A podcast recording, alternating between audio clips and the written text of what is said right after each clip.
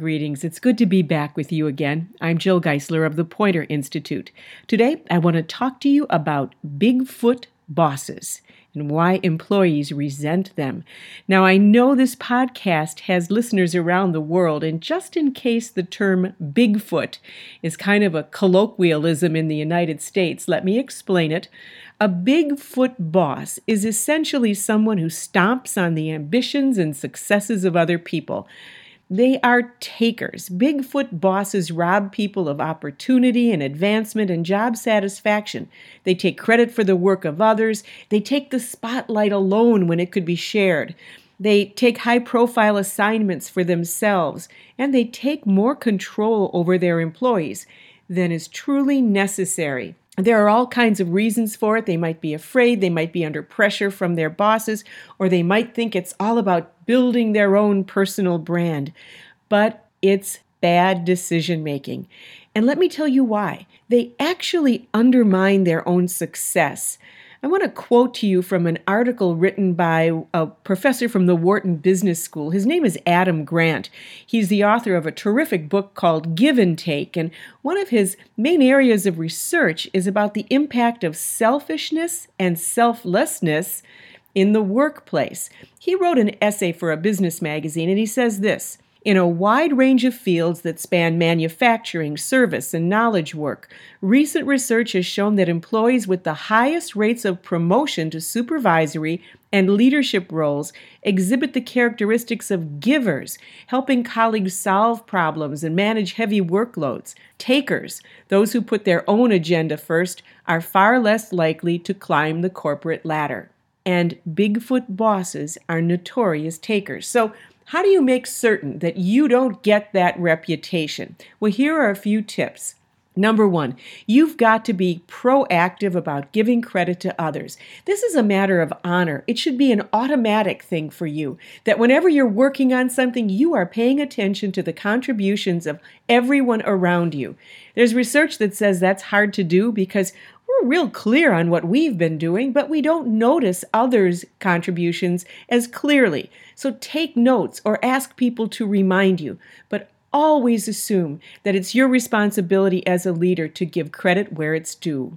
Number two, sometimes you're given excessive credit for the success of your team or even for other people's work. Don't let that kind of incorrect information stand. There's nothing wrong with setting the record straight, even if it's your own boss who's giving you excessive credit. You don't have to get into a fight. You can diplomatically say, Let me tell you, who else deserves a round of applause? You also need to do this. Number three, give employees a seat at the table.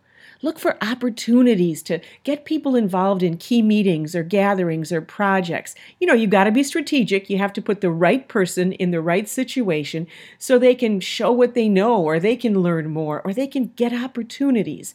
When you're known as the person who's setting up other people to succeed, getting them a seat at the table, you'll never be known as a Bigfoot boss. You also need to coach them. You know, I'd like to say tell them the secret codes, tell them about people's hot buttons and how things get done so that they don't inadvertently make a mistake because they don't know what you've learned about all of these people in these special meetings or special projects. Now, special projects, here's another tip. Think twice before grabbing that coveted assignment for yourself.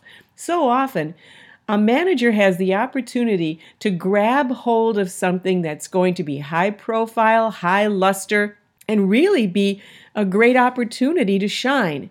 Now, I'm not telling you to step away from all important opportunities. I'm not telling you to be falsely humble or silly about hiding your talent. But can you take somebody along with you?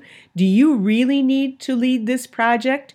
Is your reputation just fine? Is it time for somebody else to get a chance? How can you make certain that other people have terrific opportunities as well as your own? Here's one more tip, and it has to do with micromanaging. Resist the temptation to put your footprints on everything. Bigfoot bosses are often micromanagers. They may think they're improving the work because of close inspection. They may feel pressure from their own bosses to have everything be perfect. They may want to keep a hand in the process just to show their skill. But if you are constantly exerting excessive control, you're strangling your staff, especially your most competent employees. That's because when it comes to motivation, something called autonomy, a sense of control, a sense of independence, that's a key intrinsic motivator, internal motivator. And Bigfoot bosses steal not just pride of authorship or credit, they steal the authorship itself from employees, and that's a guaranteed demotivator.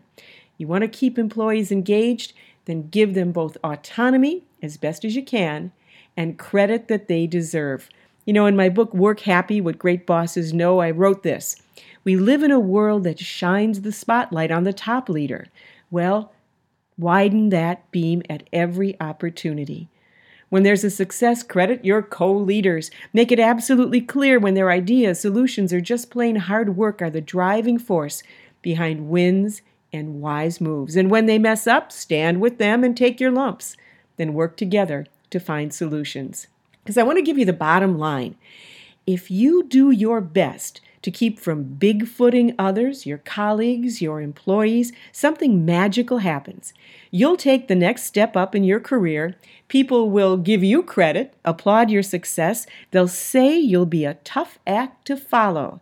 That's because even though you've led with very small feet, you will leave mighty big shoes to fill.